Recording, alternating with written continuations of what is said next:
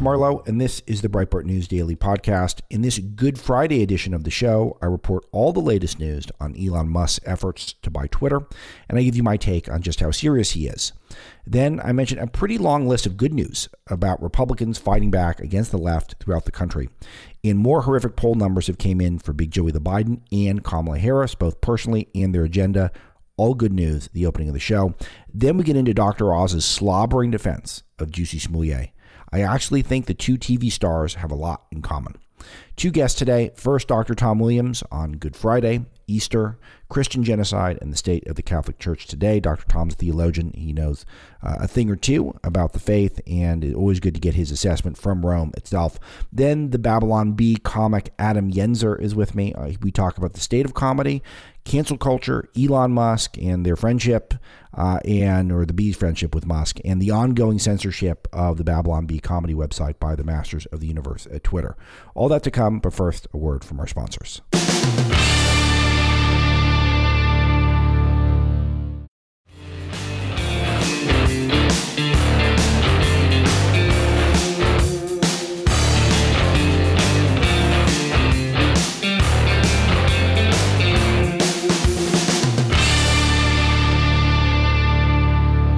Start there with Twitter. And I know we're about, again, this is, I think, two shows in a row I've hosted where I'm going back almost 24 hours, which is something I don't like doing. Um, but I do think you probably want my take on what's going on with Elon Musk and any details that uh, I've unearthed and thought through. Um, but Elon Musk put in a offer to buy Twitter yesterday morning at a around a $43 billion um, offer, a $43 billion valuation, which would have amounted to a hostile takeover, is the expression, and it would have taken the company private. And so the question is, to begin with, then is he serious? Is he actually uh, the? Is this offer something that is credible?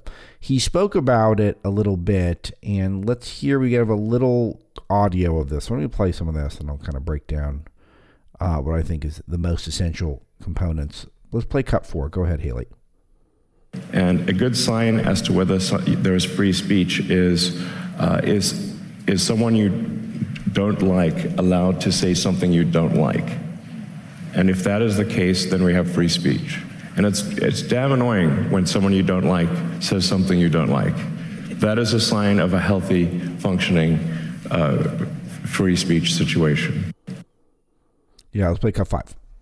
Twitter has become kind of the de facto town square. Um, so uh, it, it, it's just really important that people have the both the uh, the reality and the perception uh, that they are able to speak freely within the bounds of the law. Um, and you know, so one of the things that I believe Twitter should do is open source the algorithm um, and make any changes uh, to people's tweets. You know, if they're emphasized or de-emphasized, uh, that action should be made apparent so you can, anyone can see that action has been taken. So there's, there's no sort of behind-the-scenes um, manipulation, either algorithmically or manually. Um, yeah. But Yeah, and these are all good things to say, and they're all things I agree with. Of course, the it's very easy to defend free speech you like and or defend speech you like, but yet the free speech needs to be defended on the margins. It needs to be defended.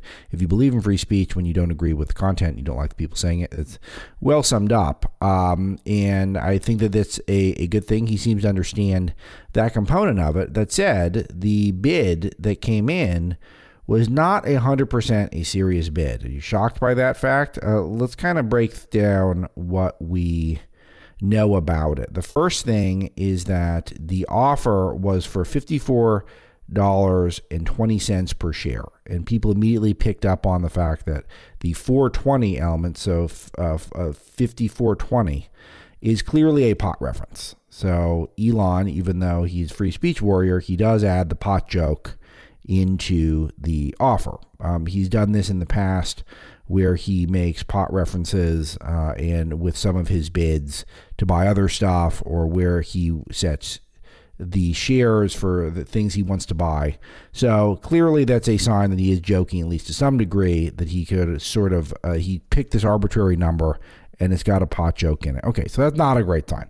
Okay, but here is a good sign. So he's retained Morgan Stanley to advise him in the process. The investment bank Morgan Stanley is very familiar and quite capable of helping advise on a hostile takeover. So that suggests that maybe he is somewhat serious. Um, and another thing that's a slightly positive sign is the 5420 number is slightly over the current uh, share price, which is uh, 45.08 if you're listening to the show live right now. So the 54.20 is a premium, which is typically what would be done if someone's trying to do a hostile takeover. They'll offer more than the current sale price. However, that number is significantly lower than Twitter has traded at just last year. So if you're a Twitter shareholder and you're looking over the last year, you saw stocks over 70 uh, over $70 um, in uh, around uh, about a year ago today, and they really hung around seventy dollars through most of last fall, um, and they were around sixty five dollars last winter, and they really kind of uh, the, fell off quite a bit since then. So if you really believe in Twitter, you probably believe it's worth at least seventy dollars a share, and Musk offer came in way lower than that. So Wall Street does not think Musk is serious. And the evidence of this is that if they did see Musk's offer as credible, you would assume that the share price would go up towards Musk's offer of 5420. Um, and the reason why it would go up is because it would be a really quick way to make a buck. Because if Musk is going to buy it for 54.20 and you believed him and is trading now at 45.08, of course you're going to buy a ton of shares. And then you're going to cash out in a couple of weeks or whatever it would be, and you're going to make nine bucks a share. Boom. So you're making uh, 20% on your money right there, maybe 30%, depending on how it all plays out. So that did not happen. In fact, the Twitter price went down. So Wall Street thinks Musk is trolling.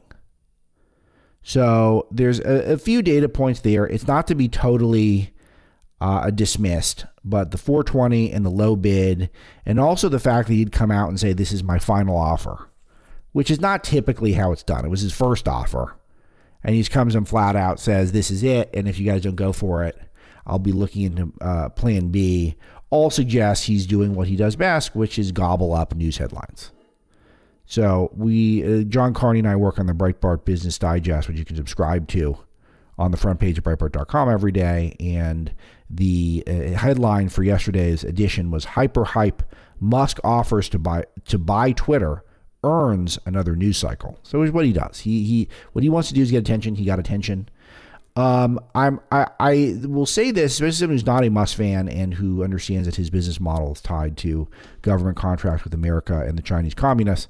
Uh, I will say what he's saying about free speech is productive, uh, and I'm glad he's saying that stuff. And it, it is, um, it, he is someone who annoys me and he is someone who I disagree with quite a bit, and I think is rolling a lot of people that I otherwise respect. Um, but I do think that that talk is good, and I like it. And the Morgan Stanley thing makes me think that maybe he really does want to do this. Uh, but I was asking John if he actually thinks it's possible. Is Musk even liquid enough? Uh, do, does he have the ability to actually just flat out buy Twitter? And uh, Carney says for sure he can. And between the fact that his Tesla val- valuation alone would give him nearly unlimited buying power. He also should pretty easily be able to raise whatever money he does want to put up himself, he says, quite easily. So it is a um, it, it's a compelling thing because Twitter is a cesspool. It's a horrible place. Um, and I think if this discussion took place a couple years ago, I, I think I'd be cheering it on a little more.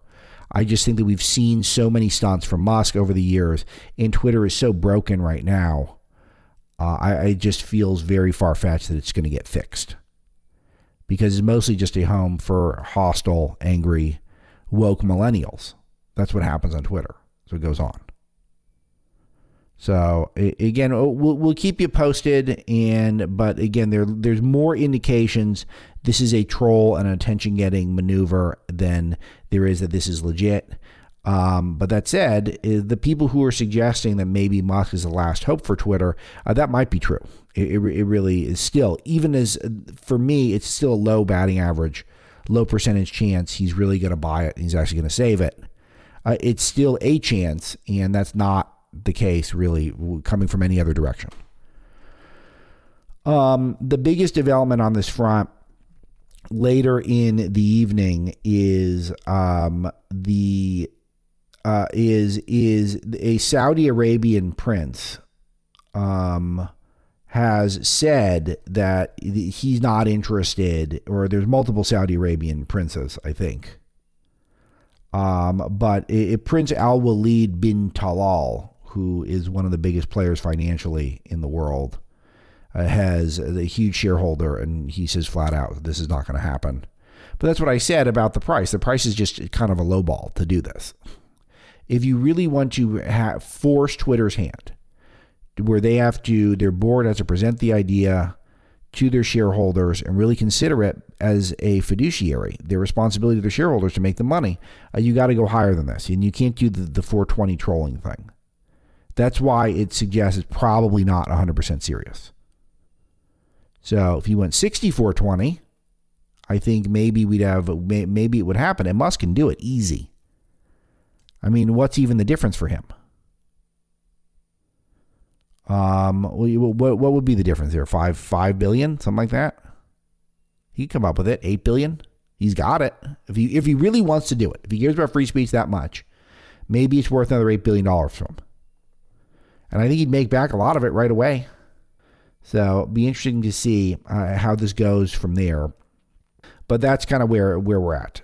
But uh, I, I admit it would not be a bad thing if he was not a troll. So it's kind of a win-win for me. Either I'm going to look good for calling it right on Musk, or we're going to have a slightly more free internet. So both of those are are good results in my opinion. So I'm I'm sitting pretty. Marlow's sitting pretty. Sweet spot for me.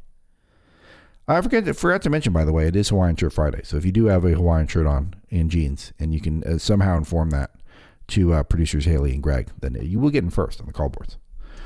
Uh, other financial news: jobless claims again yesterday were below 200,000, and um, the means our labor market super tight, which again gives a lot of power to the worker over the employer. Combine that with retail sales that were also quite strong, and the import price index, which means the, uh, the which is a reflection of how expensive things are that we bring in from overseas. Uh, that was not just high, but it was above expectations. This all indicates that inflation is runaway right now. It's not going to slow down. There's nothing that's suggesting inflation is going to slow down. Um, the Fed is going to have to keep jacking up rates, and but again, that takes time. They don't do it all at once. They'll do it over the course of a year at least. And so there's nothing to suggest that the Biden inflation is coming down.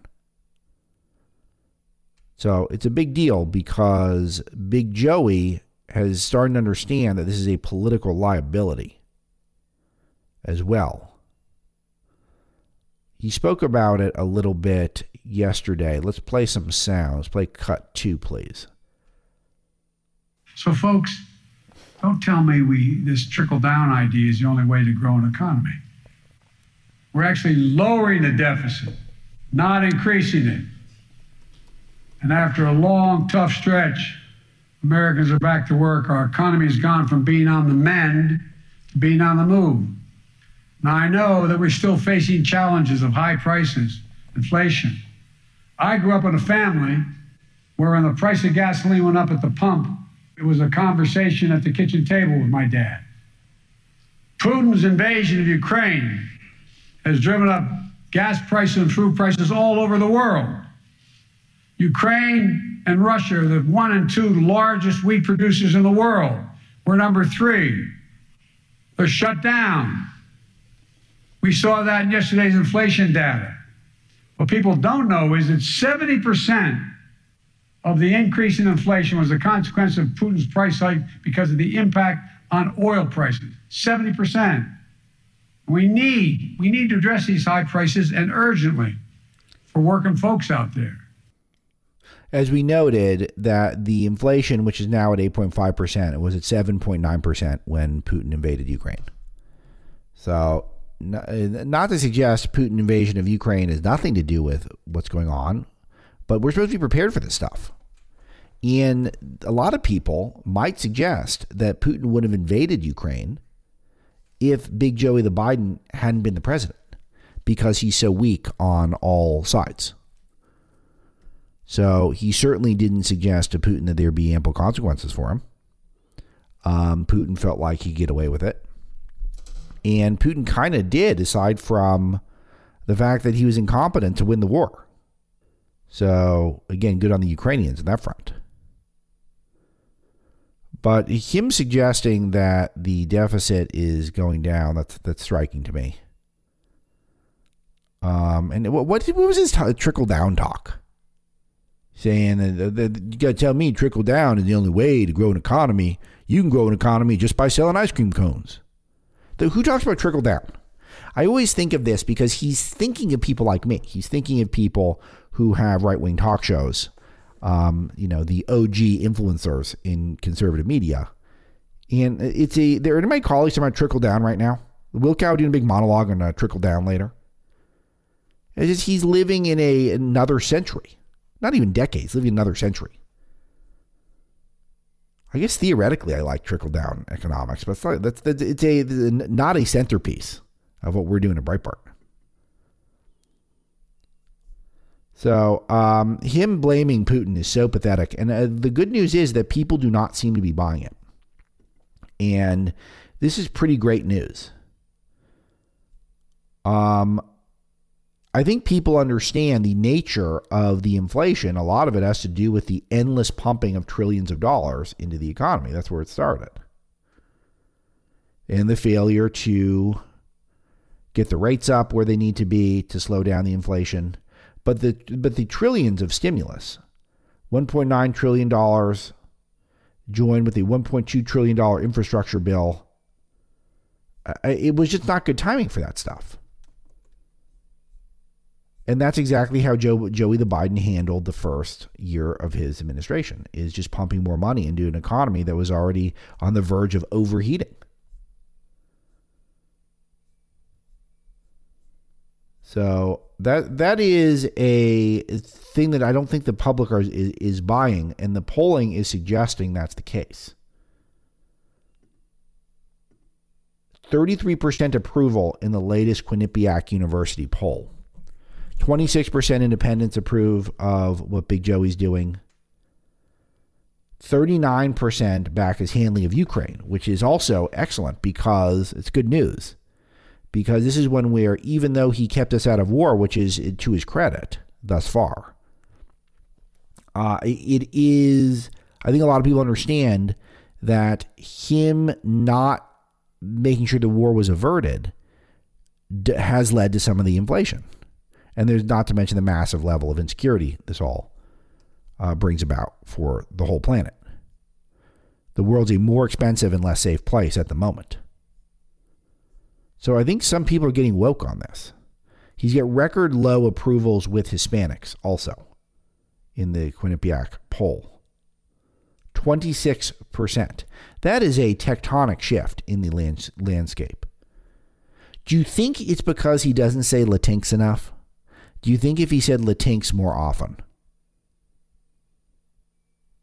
Vice President Kamala Harris, her approval rating fell to 35% in California, the state that unfurled her upon the rest of us.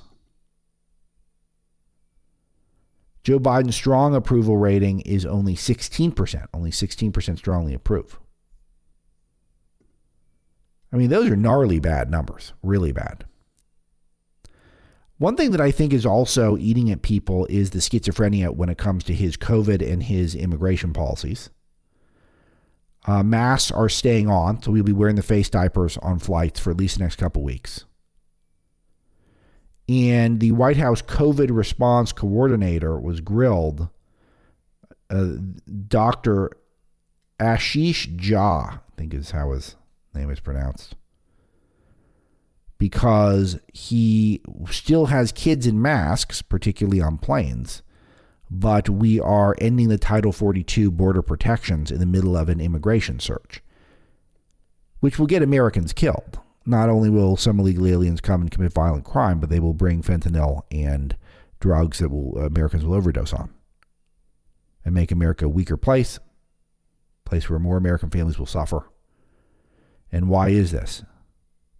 Because the skeleton in the White House and all of the goofballs who surround him, who are supposed to be in charge of his COVID policy, don't see it as problematic to uh, have restrictions on American children, but not on cartel backed illegal aliens flooding our border from the south. And you don't have to take my word for it. Uh, Congressman Henry Cuellar, who's a Democrat in Texas, who's one of the sane Democrats on this issue, has said that Biden's giving mixed messages on COVID and the border. And he says it's actually becoming marketing for the cartels. Pretty wild. He said the cartels are going to be enriched by the end of Title 42. Um, and he thinks the cartel is going to make billions of dollars due to this, due to this removal of Title 42. How can you still have a public health issue order extended for 90 days and then say there's no health issue and get rid of Title 42? Question mark, he says. All it does, it becomes a marketing process for the cartels to get more people into the United States. No kidding. So Republicans are fighting back across the country, and one of the places where you see some of the most fight back is in Texas, where Governor Abbott has been busing illegal aliens throughout the country, particularly to D.C. I think he's got a third bus now where he's busing them in. It's mostly symbolic. Obviously, we've got um, maybe a million people a year coming in at this point, and I think that number will go up. Again, it's hard to know because for every person you catch, there's probably one to two who we don't catch. So we don't really know if they came in or not. But Governor Abbott is busing people all around. And he has enhanced inspections that he thinks is effectively pushing back on some of the Mexican border states who are uh, not part of the solution, who are part of the problem, perhaps bought off by the cartels. So this is a positive development because he's trying to take matters into his own hands. Some of you might say he was slow in the uptake, uh, but again, he's he's doing a lot now. He's uh, attacking from multiple sides with enhanced inspections, and he's doing the busing stunt. I think both of those are good uh, ideas because they do raise awareness and they get a lot of attention on an issue that's a popular issue. Ron DeSantis also saying flat out to illegal aliens do not come to Florida. Life will not be easy for you. It's a good message to send because it does discourage the cartels, because the cartels are the ones who are sending the people here and they get money sent back to them. If the cartels get the impression that they are, uh, uh, the, the people are not going to be allowed to stay, then they're not going to get their money. And so the effort they're putting forward is in vain, it's worthless. So, speaking of Florida and more fight back content, they've enacted protections for unborn babies at 15 weeks. This is a pretty good trend. Even better news out of Kentucky, where the legislature overrode the Democrat governor's veto to pass a 15 week abortion ban. As the technology gets better, then it becomes more and more clear that abortion is a is is uh, scientifically speaking is murder. And Governor Andy Beshear, Democrat, who somehow was chosen to lead the state of Kentucky, got dunked on by the Republican led legislature. And Ron DeSantis had a big celebratory ceremony. It's just very hard to, to make the case that 15 weeks is not ample time. Even if you're even if you're pro-abortion, it's very hard to make the case that 15 weeks is not ample time to make your decisions. Um, the development of the fetus at that point is profound and very easy to track with modern technology to see that that is a human life inside of the womb. So, uh, popular stuff happening in red states.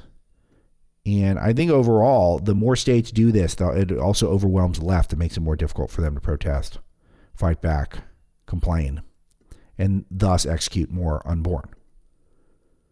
So that's a happy Good Friday message for you. Fighting for the unborn. We're on the march here on the right in this regard. So, um, all of that is somewhat positive news that people seem to be getting the picture about Biden, seem to get the picture about the border, coronavirus. There's a surreal uh, video going around about of Big Joey where he spoke at the University of Pennsylvania and said he was a full professor there for four years, which is not true. And then it looks like he goes to shake hands with the air. Let's put this up at Breitbart.com. Pretty unbelievable. He seems to turn to his right after a speech, put out his hand to shake someone's hand, and then he just pulls it back. There are some deep concerns about his mental function. Any of you share those concerns? I certainly am uh, not not not convinced that uh, all of his marbles are there. A couple other headlines I want to bring to your attention. I do recommend a story John Hayward has for us at Breitbart News, showing that rare earth exports show that the green economy may be communist China's saving grace. Communist China has a lot of problems right now. They've got a bad uh, birth rate, and they're really struggling with coronavirus. They've got their draconian lockdowns now um, they are their birth rate is a major issue though because you can't their uh, their economic power comes from the amount of people they have. Video of Shanghai police berating, abusing desperate citizens under lockdown is uh, not good for them. There is a, a concentration camp survivor making the rounds detailing torture and indoctrination in China. Uh, even the establishment media, I haven't seen so many negative headlines on China as we've seen recently. So China is uh, not in, they're not having their strongest moment as I think the Western world becomes more uh, uh enlightened. But one of their saving graces is they have a dominance in rare earths. Rare earths is key to the technology of the future. And they have done this largely not just be- because of that they control a lot of the supply through China. They also are colonizing Africa, where they get a lot of that as well. Um, and they're moving quickly to consolidate the control of rare earth minerals. And um, this is something that is potentially a place where they're going to have a monopoly when some of the technology of the future rely on them to function. So, reading this breakdown from John Hayward of Breitbart is highly recommended. Um, but the China state run Global Times highlighted that their soaring rare earth exports is actually a bright spot for them. And they did this, they put this out there because China's struggling. So China's economy is not in great shape. And that's why the Global Times wanted to, to big up themselves. But it also is a signal to the rest of the world that China is seeing a growth in this is at the expense, this is a scarce resource, or these rare earth minerals are scarce resources. And China's controlling them and they're vying for more. I have to say, we've been warning about this at Breitbart dating all the way back to eh, when Andrew was here, when Andrew was with us. Because Andrew had a close friend who's a, one of the top rare earth guys, actually uh, helped Trump on his rare earth policies. Um, and said, hey, we got a problem here. China's dominating this, and they're really competing for more. Um, and American defense contractors are buying from China. And just like so much, we are dependent on buying from China, at least for the short term future. All right, last one. Can't resist it. So good. It's out there. Dr. Oz defending Juicy Smollett. It's the, I got a few emails that people are unclear about my position on Dr. Oz, the man who lives mostly in New Jersey, has a house in Florida, works in New York, running for Senate in Pennsylvania even though he's been pro red flag laws and gun control, he believes that children can be born trans, which is not even what the trans community says, um, has been pro abortion, pro amnesty for legal aliens, has Turkish citizenship and will only re- uh, uh, relinquish it if he wins, served in the Turkish military. All that stuff. I have zero idea why he would be a um, Republican, and much less a Republican senator. I have no idea. I think it's a big joke. I think uh, Oz's candidacy is a big joke. So, in case I was not clear about this earlier in the week, I think I was, but maybe I got too jokey too quick. But I was, uh, I did get a few emails. What do you guys think of Oz? It's a colossal joke. I can't think of one conservative position he holds, unless you just take um, the word of the, some of the people who are supporting him that he's now all of a sudden a conservative. Maybe he is, and maybe he turns out to be, maybe he wins, turns out to be a really reliable vote. I just don't know why, of all the people who live in Pennsylvania or could carpetbag in Pennsylvania. I don't know why he's the guy. Uh, but he did defend Jussie Smollett, uh, one of the most clear hoax hoaxes in all of the fake news hall of shame that I wrote about in Breaking the News, uh, which I do recommend to all of you. But uh, after the Juicy Smollett hoax went underway, uh, Dr. Oz says that he adored and loves his good friend, Jussie Smollett. So, got rolled again. Jussie Smollett, who has been on the show, who we adore, was recently injured. It's been called a hate crime, he said. Jussie, if you're watching this, the entire audience, all of us are saying we love you very much and we wish you the best.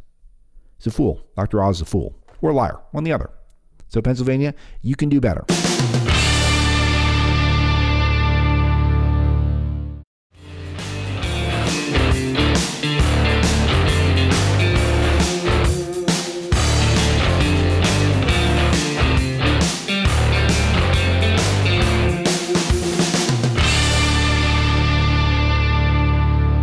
Breitbart's man in Rome is Dr. Tom Williams, who is a theologian and a great journalist in his own right. And I always check in with him on all matters faith and religion. And it is Good Friday as we're recording this. And so we have a lot to talk about, both in terms of the micro and the macro.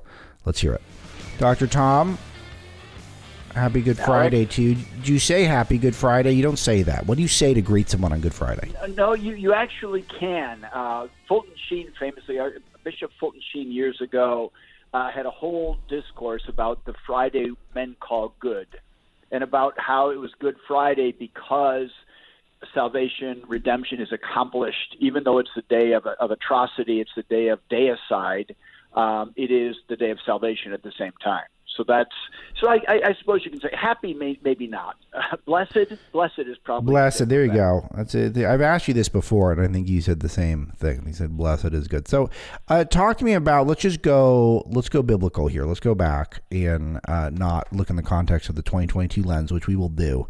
But what is a appropriate way to commemorate Good Friday? What is because it's it's the, the, the it is should be the day of deepest reflection, perhaps of the entire year, um, if you are a Christian. So, what what is an appropriate way to be today?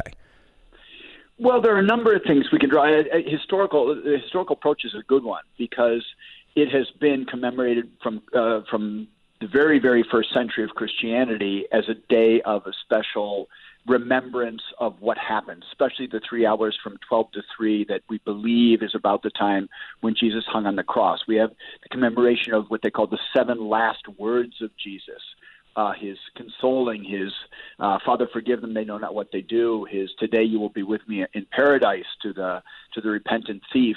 To behold your mother to John at the foot of the cross. These different things that he says, and to think about those. Um, you commemorate the passion with the veneration of the cross, the appreciation for the mystery of the cross and what that symbol means for Christians. Um, it's one of the only two days left in the entire liturgical year for Roman Catholics that fasting is required. Uh, we, we Catholics are obliged to abstain on Fridays and light, abstain from meat, uh, and obliged to fast only two days now. It used to be much more, which are Ash Wednesday and Good Friday, which basically means two small meals and one slightly larger meal. Now, no eating between meals. It's not exactly harsh penance. Um, but there are all sorts of these things. And then there's something that is done, it commemorated here every year in Rome, and many parishes do it as well, which is the Stations of the Cross or the Via Crucis, which commemorates points along the way when Jesus uh, is first laden with his cross, carries it, falls, um, meets different persons on the way, and finally is crucified and dies on Golgotha. Um, these are all, I think, really good ways to just remember. I mean, I have now bringing it up to the 2022. I, I know a lot of people who go back and watch Mel Gibson's The Passion of the Christ on, on, on Good Friday just to remember what this means and what's going on. Um, I, I think really the key, Alex, is just to remember it's a special day. It's a sacred day. So even amidst yeah. our work and our usual activities, to set something aside. Yeah, I think that's really important. And this is one thing that I learned about really the, the process for Lent is that giving up a sacrifice is, it, it is not even that you're going to be perfect or that your sacrifice is going to, it's going to pale in comparison to Jesus' sacrifice on our behalf. But I think this is the whole point is just to show you how small and how weak we can be, and how we do need to be humbled uh, before God. I, I think you're absolutely right, and remember, I mean, and it just shows. I mean, that, and and, and the, the funny thing is that God still appreciates it, as small as those sacrifices are, and as yeah. you know, little in comparison. It's still something that He takes as an act of love with gratitude, and I think it also, as you say, it shows the way our cooperation is such a small part in our salvation because He won it, He redeemed us, and yet He requires us to at least say yes to that. You know, there there has to be an act of willingness on our part an act of acceptance of that gift, uh, which is our cooperation with it. Right. So is uh, now help me understand how we got from uh, Jesus dies for our sins, and so we hide the eggs and we take photos with the bunny and we eat chocolate. Like, how do we get to that? Do you, do you have any idea? Well, I mean, I, I, I don't know the origin of each of those, uh, the modern kind of commercial aspects. I do know it's it's something that we've seen with every holiday, which, as you know, originates with the word holy day. Holidays are holy right. days. That's where the, that's where the word comes from. And now they are much more, even for many Christians, they are more holidays than they are holy days in the sense that we've adopted, you know, we whitewash we don't like the religious and the Christian uh, aspect of it, and so we look for ways that they can be celebrated in a pluralistic society. Uh, with the with the scare quotes there, you know, of, of of the way that you know we have to look at things through a secular lens. We we refuse to accept the fact that no, this is actually a Christian holiday. This is actually a Christian feast. The reason we have Christmas, the reason we have Easter, these are things that actually mark uh, something that is very very important spiritually for Christians. I, I think that is worthwhile, and it is ultimately the weekend ends in a celebration. What do you think? The same question to you about Good Friday, but now let's let's turn to Easter. It's a what is you think is a good way to celebrate Easter? Is it just simply gathering with family, go to church, or is there something more that could be a more meaningful way to celebrate? Well, I think going to church is definitely the the the, the low bar, but it is a bar. I mean, I, I'd love to see everybody get over it.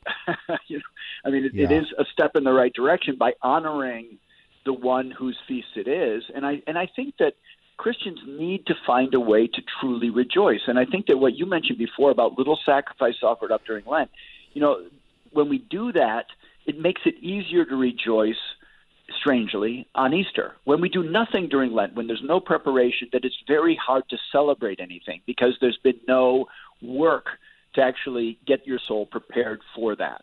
Um, and I, I think, you know, our again, it's our need for a Savior and our understanding of our profound need for God that allows us to rejoice and be grateful. If we don't feel if we feel like we're our own saviors and we've got it all under control and we really don't need God, there's nothing to celebrate. Uh, this is a very meaningful thing, and I think that in the context of 2022 now, the uh, for me it is still very challenging uh, to go through some of the basic rituals. You say it's a low bar, uh, but again, it, is tough when we watched uh, so many mandates in place. It is still in one of the churches I go to a couple because I'm kind of equidistant from a, a couple churches, but the one of the ones I go to uh, they're very into the mask stuff and the social distancing stuff, and it's incredibly distracting. And the bizarre uh, the mass with the choir, them, there there maybe one of them doesn't have a mask on, the others have masks on, and it is Dr. Tom. Do you think how do you evaluate the church's performance during the COVID nineteen pandemic, and whether or not you think it's helped or hurt their cause of trying to get more people into the pews? Well, unfortunately, I, I am personally convinced that it has been atrocious and it has done nothing to help and everything to hurt. I think everything from the kind of online mass going, so, oh, it doesn't matter if we go. You can just kind of watch it as if it were a spectacle and not something where you're called to participate. Everything from that yeah. to kind of the suppression of the sacrament so you can't go to confession, you can't go to mass, to sure. uh, talking it down as if this is more important than than people's salvation people's spiritual life. We, I told you this about watching this in Italy with people dying without the sacraments, dying without funerals, dying without people near them. All these realities, and all sacrificed on the altar of this this bug, this this nasty flu. Um, but really, we've we almost have deified. I mean, and, and I and I get so upset when I walk into the church, and instead of the holy water font, you have a Purell uh, container. It has become the new. It's so symbolic of, of right. what we now believe about what purifies us and what makes us whole. And it's much more about your antiseptic hands than it is about God and His grace. And and, and I find that incredibly frustrating. Yeah, I, I found this striking uh, given your story yesterday about how the Pope said that Satan is a great diplomat working quietly and slowly. I mean, shouldn't he listen to that sometimes? Because it just does seem like that has been the problem for the Catholic Church itself in so many cases that these little these uh, problems that are seemingly small uh, just keep spiraling out of control and they'll last forever. Of course, some of the child sex abuse scandals, but also uh, even the way they handled the pandemic, I think it was uh, not helpful to their cause. It definitely kept me away. No, a- absolutely, and I and I think unfortunately this pope he's he's a little schizophrenic. I mean, he says some very beautiful things, and then he completely fails to apply them or to see their relevance in other areas of his leadership of the church and the way Christians are, are living and the way that, that bishops and priests are behaving. So, I mean, it, it is very frustrating. And you know, I mean, something that I've learned from you at Breitbart, we try to be very, very objective. We never just demonize one way or the other. And I, and we know when the Pope does good things, I always try to lay it out there. And when he does stupid things, I lay it out there the same because it, you know, it should be just just kick the man all the time. But at the same time, there there are so many more occasions it seems to be frustrated and to be disappointed than there are to be, you know, admiring and grateful. Uh, there is one thing though that was a silver lining. I did talk to I've talked to a number of people. I've asked this question of guests throughout the pandemic. It does seem like more people did return to Scripture than uh, you you would think necessarily. I think a lot of people. This is more of an independent pursuit, not something that is guided, I think, by the church necessarily. But it did seem like, like I talked to David Mamet about this uh, earlier in the week, and it just seemed like a lot. I know that I did this personally, which you and I have discussed in the show. I did find that uh, I did gravitate when there was just so much negativity online, a little bit away from the keyboard and the screens and to the Bible. And I think that's a positive. Is that something that you experienced, Dr. Tom, that you talked to people who are doing something similar?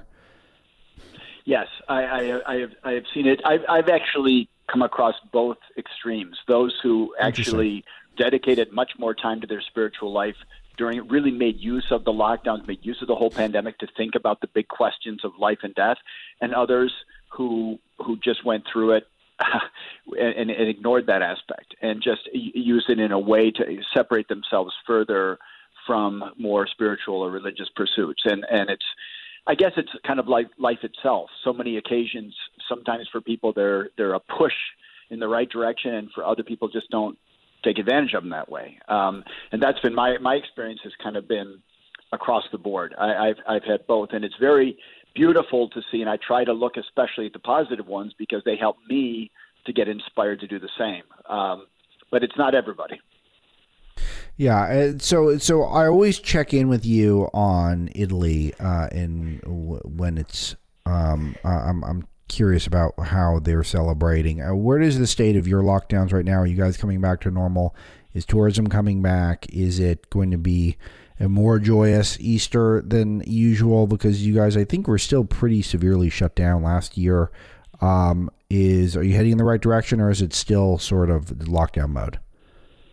No, we're definitely heading in the right direction, and I'll and I'll tell you, I personally am very consoled. There are crowds in Rome right now. First of all, the weather's getting gorgeous. It's in the set. It's we're hitting 70s and sunny. Uh, all around around the Vatican, the area is just throngs of people, and downtown, it, it's very alive. And uh, and despite the fact that there's still an indoor mask mandate for not only for public buildings run by the government, but things like grocery stores and any sort of private uh, enterprises also there's a, there's an indoor mask mandate. It's about to end, and we're, it's on its very very last, hanging by a thread, but uh, it's still there, um, and that's frustrating. But people are ignoring it. People are just saying, you know what, we're going to we're going to go and celebrate. And a lot of this is this is the first week that the Pope's returned to all his um, Holy Week activities and allowing. There's no limitations on on who can go in the numbers. Um, so there are a lot of very positive signs, and you feel the vibrancy of the city again, which we really haven't felt in two years. Yeah, I think that is a good thing because Mrs. Dr. Marlow is pressuring me to get her out there. So that's that's that's good news. So it's the uh, Hey, for we're, those we're of you who dying to have you back, Alex. You know that. Yeah, no, it's been too long. It's been way too long. It's a for those of you who are new to the show. Um, Mrs. Dr. Marlow's f- fluent Italian speaker, so it always makes vacationing in Italy, which is already already the best place to vacation, just about. Other than maybe Hawaii. Uh, th- I think those are the two. The uh, the it's it's e- e- extra enjoyable, especially when Dr. Tom can show you where the uh, restaurants are in Rome, which he does quite well. Um, we, we should do if I I need to get like a like some Patreon content, Dr. Tom, where I'm you know uh, shooting the breeze with people, and I can get all your restaurant recommendations for the audience because it does a it does enhance quite a bit. Um, I want to ask you about a couple of headlines in the news. The uh, Pope has denounced four sins of journalists: their disinformation, slander, defamation, and corporophilia. Is corporophilia is that the love of corporations? What is that?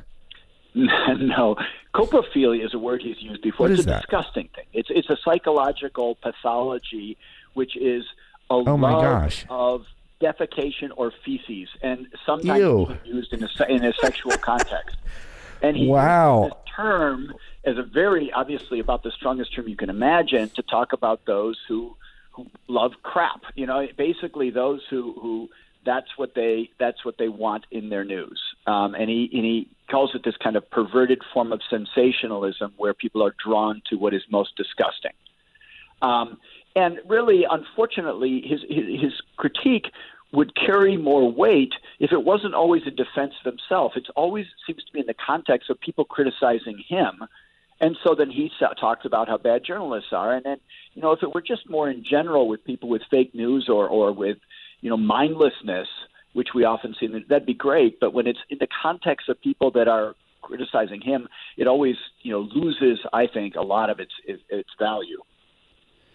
Um, yeah, that is a. Uh, has he used that word before, or is that is that a new a new thing for him? No, that's probably the fourth or fifth time he's used it. it. It's it's weird. It's one of those things he goes back to, and you know he's been criticized for that as well because it's kind of a disgusting image. I mean, you could choose something maybe just a little bit less graphic than Do, that. do you know what? A, a lot of people are doing this now. A lot of people are saying uh, ad nauseam now, which means until you're nauseated. And I just feel like n- no one actually means that. They don't actually are when when they use the the expression. Um, they're almost never talking about until they're nauseated, and I just find it very off-putting. But yet, it's got a this cultural currency now. Everyone says ad nauseam all the time, and I just I don't get it. It's like you're not really nauseated, so why why do you say that? you can say ad infinitum, like to infinity. It's a it just pe- people get these things in their head that are kind of off-putting and disgusting, and they can't they can't help themselves. So uh, here you go, the the Pope. Uh, now we know what he's thinking about when he's um, thinking about journalists. Um, why is he doing this? Who is he even mind? Is he talking about us, Doctor Tom? No, he's not. Not in this particular case. Um, the last time he did, it, I'm going to go two things. The last time he did was against EWTN, which is a real shame. That's a very, very large Catholic television network in the United States. It tends to be fairly Yeah. conservative, very orthodox. Um, and Right. there has been some critique of the Pope, and so he did that. This time, it's about, in particular, Argentinian journalists who have been saying that the Pope has not been strong enough in naming, calling out Putin, and calling out Russia by name in his discussion of the war. Um, and so there, there have been quite a few of these stories about him in his native Argentina, people who have been calling on him to man up and to actually make a stand on behalf of Ukraine. Uh, actually, the Pope has, I, I think, been he's gotten stronger and stronger on this question. I don't think he's been that bad, and I understand that a person in his position might not actually name names, but we talk about unjust aggressor and invasion, and he uses words like that. It's obvious who he's talking about. So it's not like, you know, he's he's. It happens be one of the cases where he's less ambiguous. He, he actually is clear what he's saying. Uh, but there have been these critiques um, and other critiques of him, obviously as well. And he just uh, he has very thin skin, and it, it's kind of unbecoming of a person in his position. He talks so much about humility to to be so thin-skinned, but it is the reality. It is. Uh, fascinating. So, uh, how's the Pope doing these days? Is he what what what is his priorities at the moment? Where is his focus? Well, he, you know, he always does return, thank God, to spiritual topics in Holy Week, and he's he's said some very very beautiful things to say. He had mass on on Palm Sunday. It was very very lovely. Um, the same is is true with his celebration of the Chrism Mass on on Holy Thursday. Yesterday, he washed the feet of of prisoners. Last night, as he does every year on Holy Thursday to commemorate the washing of the feet with Jesus at the Last Supper.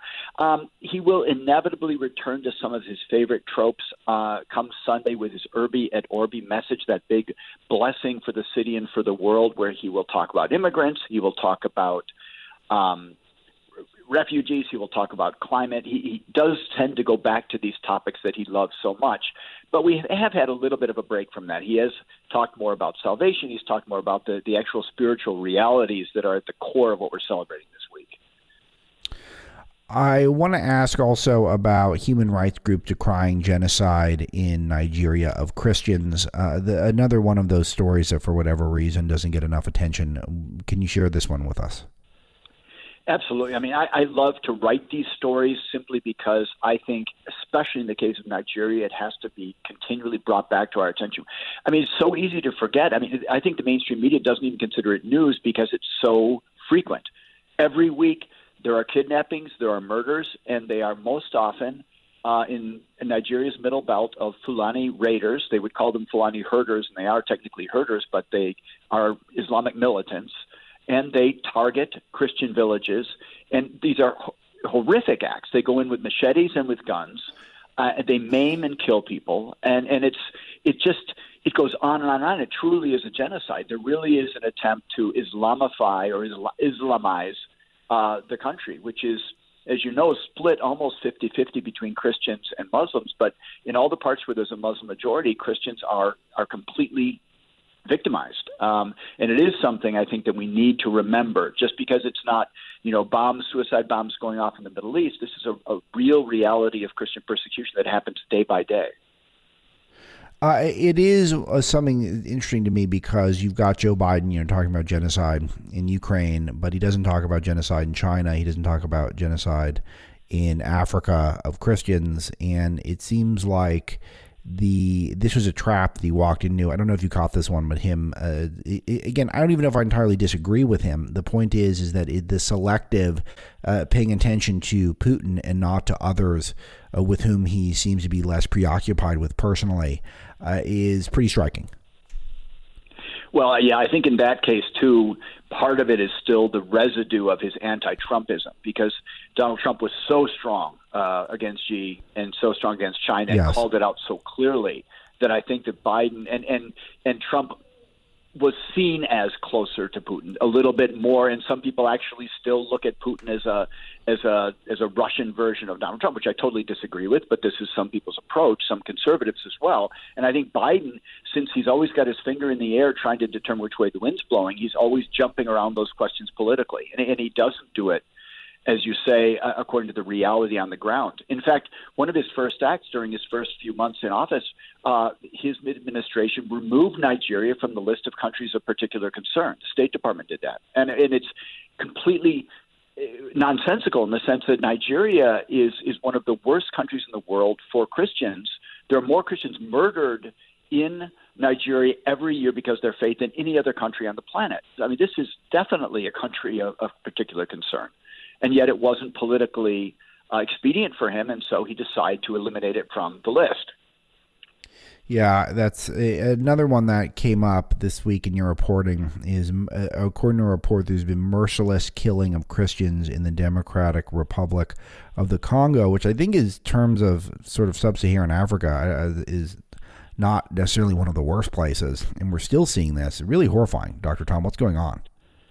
Well, again, it, if we covered all the anti-Christian acts in every, just taking Africa, if we just took the African countries from Somalia to the Democratic Republic of Congo to Niger uh, to Nigeria to Chad uh, to Uganda, there are still they happen all the time. And again, I'm sometimes shocked because I take my finger off the pulse for two or three days, and I go back and I'm looking at stories, and it just it just keeps coming. Um, and again, we, I think it's very important what we do at Breitbart to keep this news as news. I mean, it should be front and center, and you just won't find it anywhere in mainstream media because it's not considered important. Maybe because there's a there's a hidden racism. We consider these countries so backward they're going to do what they're going to do, or we don't like reporting on Christians as victims because we prefer to think of Christians as the intolerant oppressors. Uh, that's the narrative that, that the left likes to take in the United States. Whatever the reasons, they are simply not going down, you know, driving down on these questions which are which are horrifying and real and now. Yeah, uh, precisely. And Dr. Tom Williams is with me. He's our Rome bureau chief and talking about Easter, talking a little bit about what the Pope is up to and the Vatican. Um, it's, it, where is the the Pope seemed to be very keen to weigh in strongly on the Russia Ukraine situation. Was it surprising to you? And he took a very strong anti Russian line, which again resonates with me, but I was. Um, he's sometimes a little more diplomatic than that. It seems like uh, assess his uh, uh, his the way he discussed this topic. No, I, have been very pleased to see it. I've been very pleased, very consoled to see it. He started That's out good. much more diplomatic, and he got he got harder and harder, as especially as the atrocities against civilians have taken place, and I, I think the clear nature of the invasion as you know really coming to occupy someone else's sovereign territory. I, I think that he he can't not do that, and I think that's been great. On the other hand, he does have his his wishy washiness in the sense that he speaks now just a lot about war, and he says there's no such thing as a just war, and which is you know contradicts centuries, actually two millennia uh, of Christian tradition.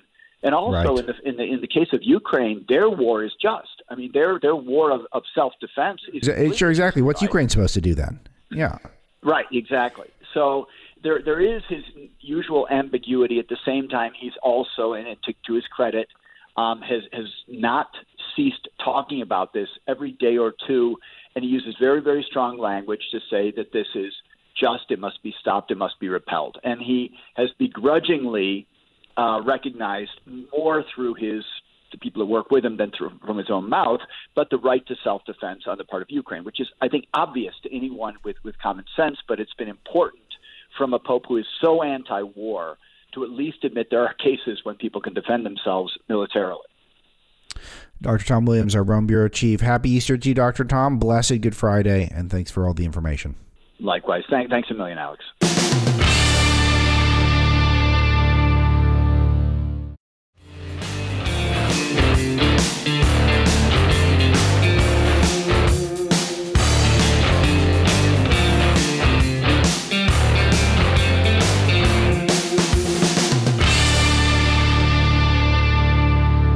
Listeners of the show know that, like so many of you, I'm an admirer of the Babylon Bee, which I think is one of the few entities in the world that makes me laugh on a consistent basis. And they happen to be Christian and conservative, which is all the better. Uh, Adam Yenser is one of their satirists, and he's a stand up comic. And we get into the state of comedy in this interview, and we also talk about the censorship of the Babylon Bee, which is still off Twitter as we're recording this, weeks after giving uh, Rachel Levine, formerly Richard Levine, their Man of the Year award, which is uh, objectively hilarious, at least in my view. And uh, that was uh, grounds to get them thrown off of one of the major town squares of our time, Twitter. So we cover all that and more in the interview. Let's play it. Adam, it's great to have you on. And uh, Adam and I have made friends a little bit over the last few weeks, and it's kind of coincidental that you're here because you guys are in the news a lot uh, with uh, Elon Musk, and uh, you guys are friends with him, and he might buy Twitter, might not. And I want to get your take on that. But I, I, you have a really super interesting background. Uh, would you would you care to share that with the audience a little bit? Um, yeah, sure. It's great to be here. Uh, yeah, so I'm a comedian and kind of got my start in the mainstream comedy and entertainment industry uh, I started out my career working for Late Night with Conan O'Brien back when it was in New York uh, several years ago.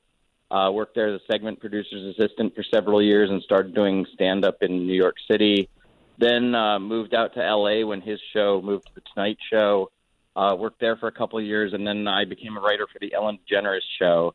Uh, and I wrote for Ellen for about 10 years. Uh, I had a segment on that show called Kevin the Cashier, played by Adam. Uh, so I was doing a lot of mainstream comedy writing for these shows and started doing stand up comedy. And uh, throughout it all, I've been very open about being conservative and have kind of walked that line of, you know, uh, having a successful career in Hollywood while not hiding my values and my beliefs. Now, I've got a take from afar, and I've gr- I've grown up around Hollywood and been uh, peripherally connected to Hollywood, but never in Hollywood per se, Adam. And uh, my impression is is that the way cancel culture actually works in Hollywood is not that you're blacklisted if you're a conservative, but if you're talented, you can still get work. It's just not always going to be as pleasant for you because the culture is is very left. But it's not like you can't work. It seems like you've kind of lived that way. But tell me what it's like on the inside in terms of if you're the, the lone Republican or one of a couple Republicans in a, in a writer's room filled with lefties. Yeah, yeah, cancel culture is definitely real, and there are people who have, in a very real way, lost jobs, lost opportunities because of it. Um, I, I do think there are a lot of people in Hollywood who are secretly conservative, who are nervous about uh, being open about their beliefs. Uh, in in my experience, you know, it's tough to kind of have those conversations with people behind the scenes.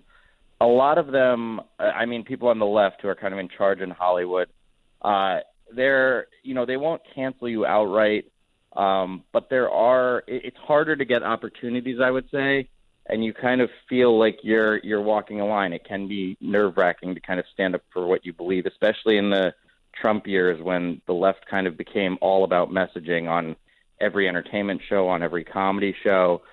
Um, so you know, I, I I think there are opportunities for conservatives to work in Hollywood. It is a bigger risk, and I think a lot of times where cancel culture does come into play is not necessarily taking people's careers away, which does happen sometimes, but it's sort of denying people who are successful in Hollywood the opportunity to have that point of view presented on the air or to have the opportunity to whether it's to do stand up or to produce a show or to write a script that has conservative values or Republican leaning political values.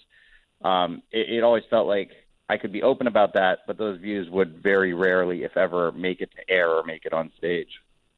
Was that ever something that was discussed as maybe a weak point? Because it seems like now uh, the comedian class, the mainstream comedian class, are mostly talking amongst themselves.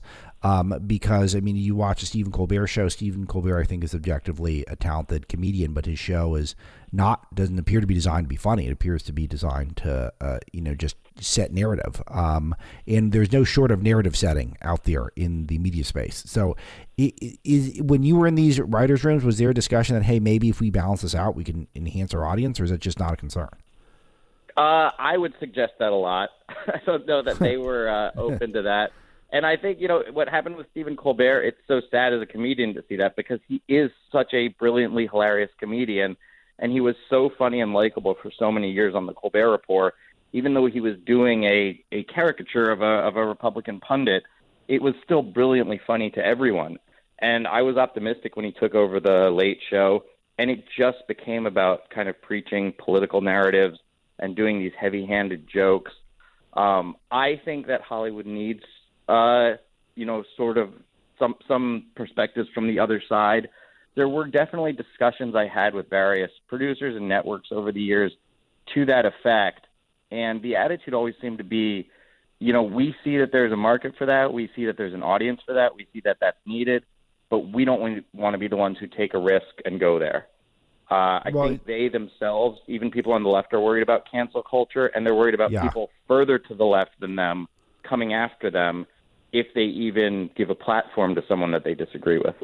Yeah, and I think that's sort of the nature of where the blacklisting is is taking place. But you're trying to service that audience now with Babylon Bee, and you guys are doing a great job. I think that the uh, I, I, think that the the greatest font of humor and entertainment, period, right now. Uh, to be honest with you, it doesn't seem like there's a lot of mainstream comedies are making people laugh. You guys make people laugh on a regular basis. So, uh, uh, c- congrats on that. But do you feel like perhaps, and you know, I'm certainly part of this too, if that's the case, do you feel like we're balkanizing ourselves at all? Because I know my audience is mostly going to be people who largely agree, and I, I try to challenge them.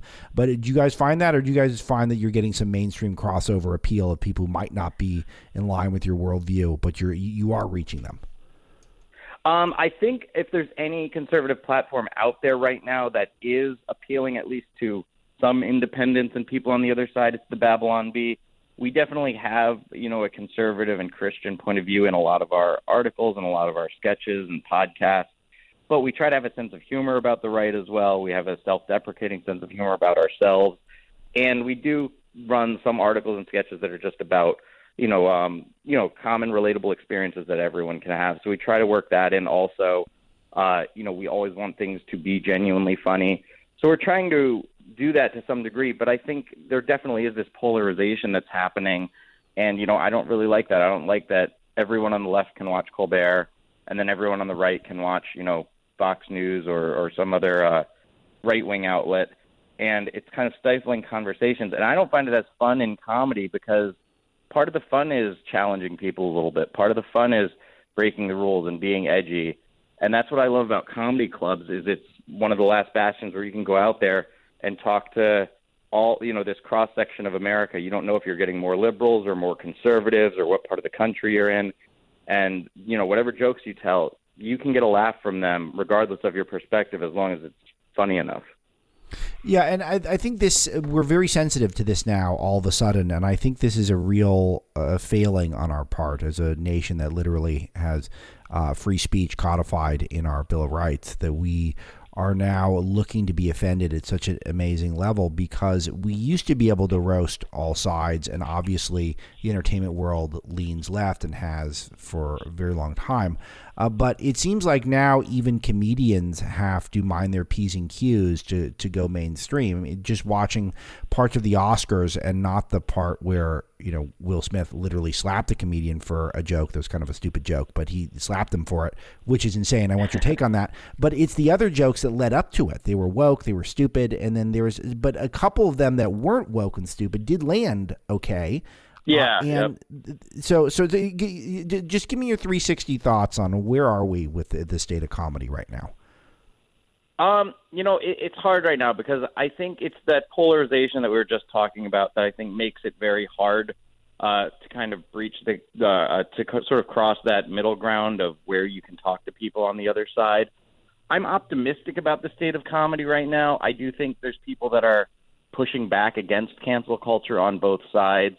Uh, I think the stand that Dave Chappelle and Netflix took with his uh, Netflix special when the sort of cancel culture mobs and the transgender activists came after him, it, by standing up for him, by not uh, removing the special, it kind of showed that you can stand up to these people and keep this stuff on your platform and be both artistically successful in that it's funny and be financially successful in that it's making money for the platform. So that those kind of things are giving me optimism right now. Um, I, I do think there's still a long way to go in terms of balancing out the points of view in Hollywood and in main, mainstream entertainment shows, late night shows, comedy shows.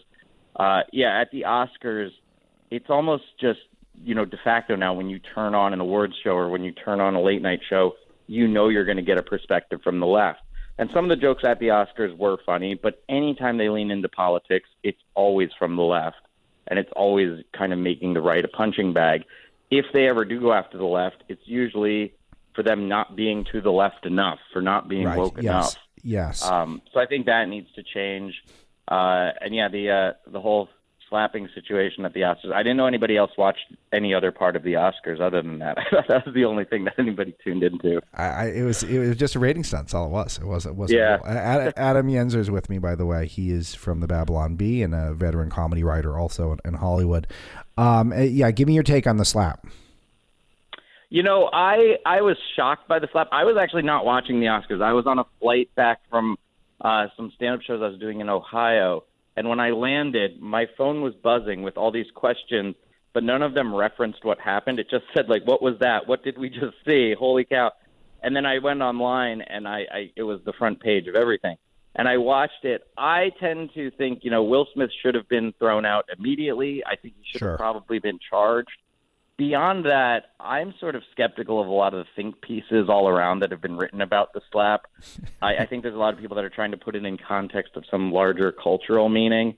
I, I don't think that's the sort of violence that comics have to deal with on a regular basis. I don't think. it Wait a minute, Adam. Adam, you Yep. don't think he set back the entire black community like uh, Kareem Abdul-Jabbar said?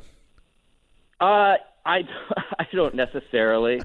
Um, I, I didn't even hear did Kareem Abdul-Jabbar say that. Yeah, that was literally in, in his think piece. Yeah, I, well, the yeah, you know, maybe it did. Maybe that was a, a turning point in, in Black history. Was that one moment on the Oscars?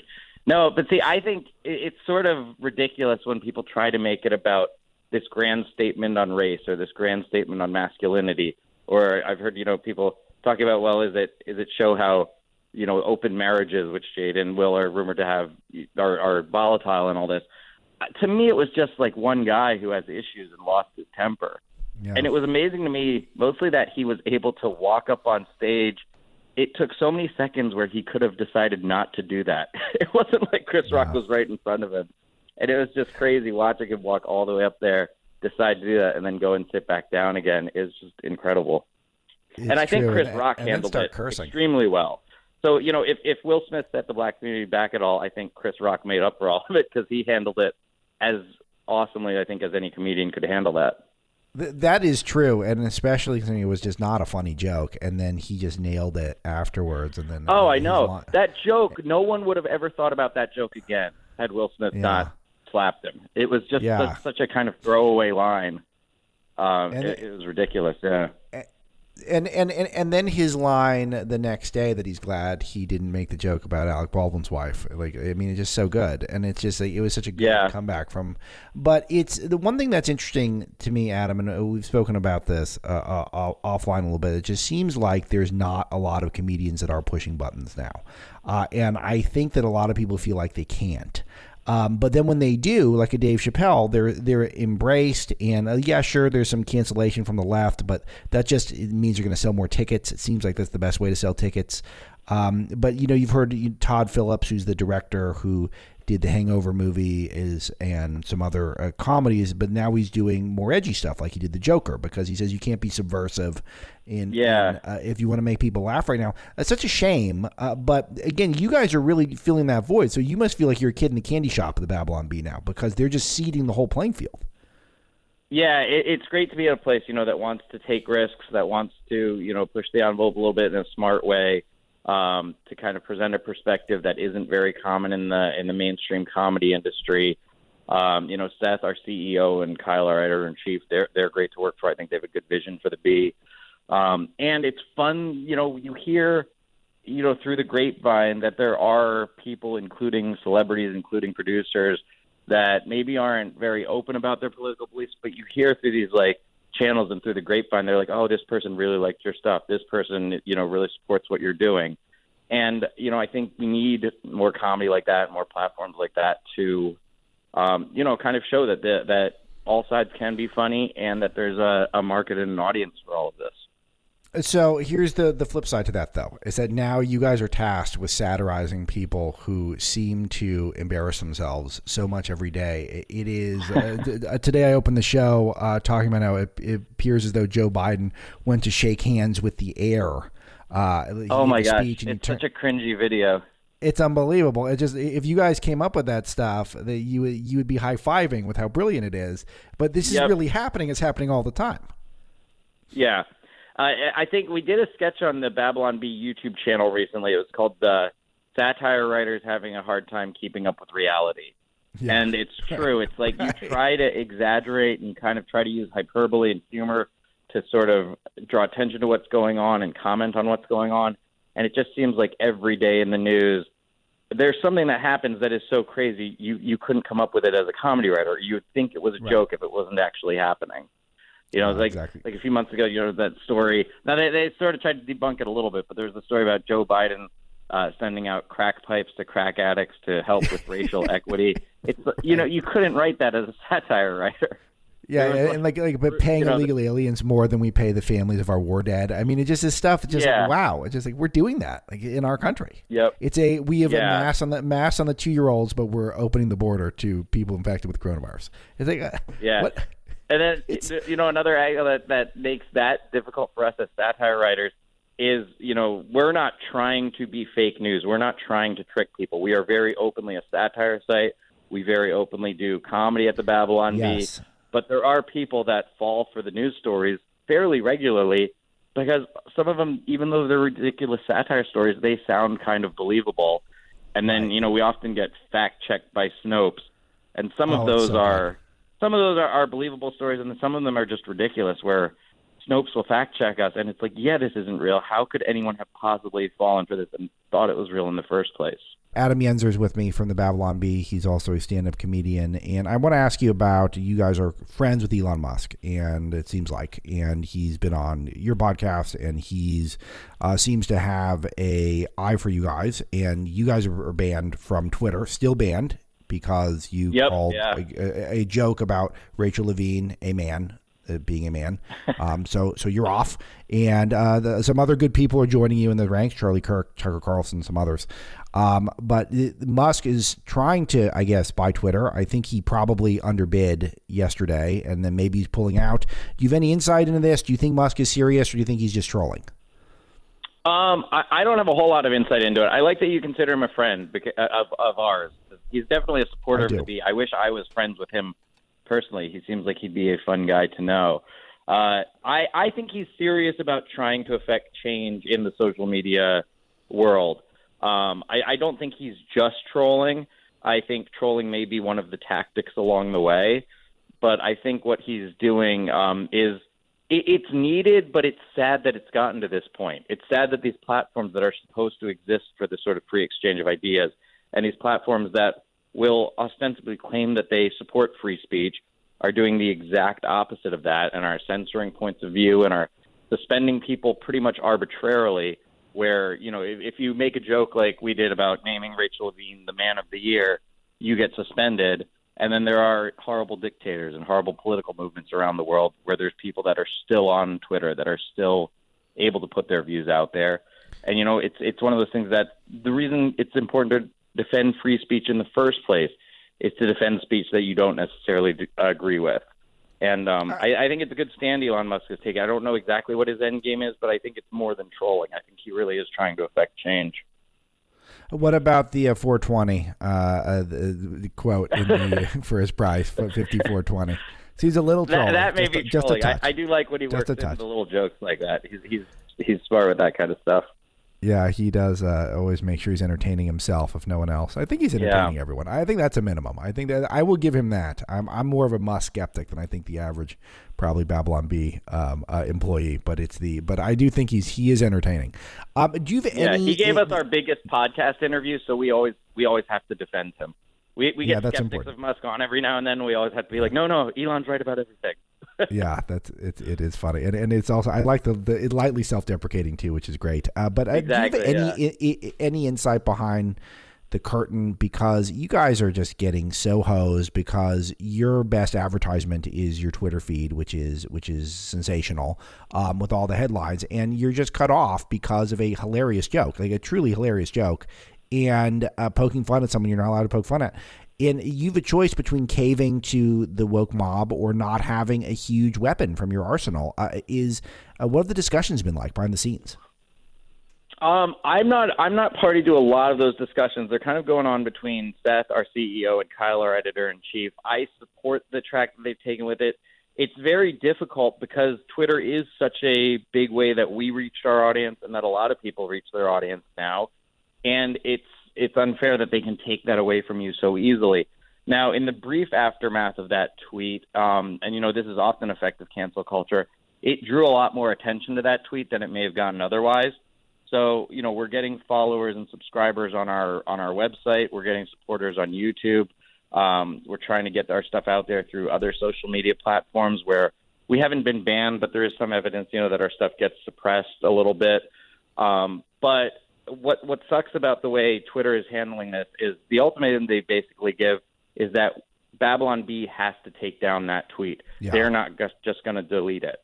So they want you to kind of bend the knee. They want you to say, "Oh, we're going to give into this demand. We're going to take it down ourselves. We're going to apologize."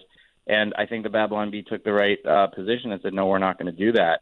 Now, Yeah, that- it does affect business. It does affect, uh, you know, our followers and how we get our material out there. Um, but I think it's important to kind of take that stand, and it's important for if people want to keep supporting the Babylon Bee, you know, keep sharing our stuff, keep telling people about it, keep posting our videos, uh, because you know the subscribers can play a big role in making sure that we still do get our and, material and, and, there. and Adam, let, let, let me plug. So everyone should just go to anything the Babylon Bee is doing, and especially their their YouTube. Subscribe. Adam, really appreciate it. Next time we'll talk about the news, but I got to run. got American parts. That's all for today. Thanks to producers Haley and Greg Eben. I hope all of you have a very happy Easter, and we'll talk to you next week. Thanks for listening.